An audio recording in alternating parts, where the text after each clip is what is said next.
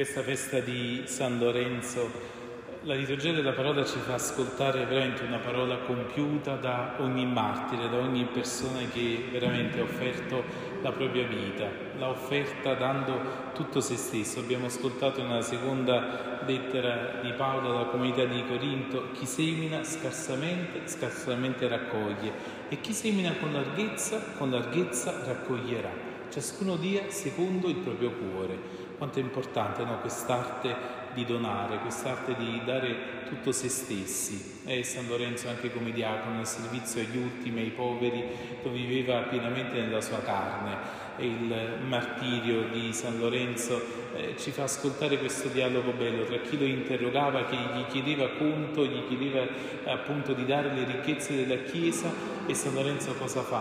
Porta eh, quest'uomo davanti ai poveri, davanti agli ultimi, davanti a coloro che lui in qualità di diacono aveva aiutato. Dice guarda, questa è la ricchezza della Chiesa, gli ultimi, quante volte no?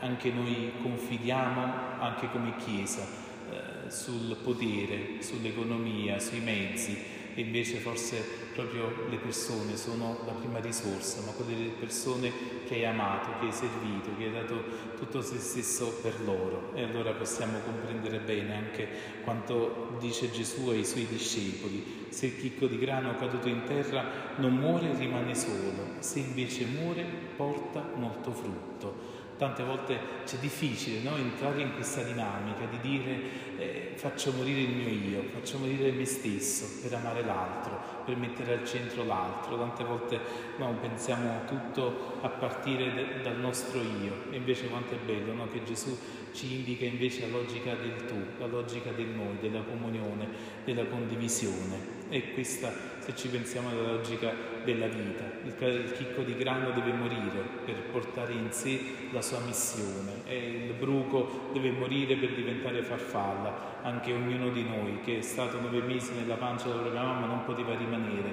altri mesi, saremmo morti. Abbiamo bisogno no, di fare questo passaggio no, fuori dalla pancia della nostra mamma e così anche nella nostra vita abbiamo bisogno di fare questo passaggio fuori dal nostro io per entrare in Gesù e in Gesù siamo tutti uniti e entriamo invece in questo servizio. E conclude Gesù, se uno serve me, il Padre lo onorerà. Nella misura in cui doniamo e offriamo la nostra vita, allora comprendiamo anche quanto è importante la nostra vita, quale valore grande abbiamo. Oggi celebrando San Lorenzo vediamo il suo onore, cioè vediamo la sua gloria, vediamo la sua importanza di tutto quell'amore che lui ha offerto.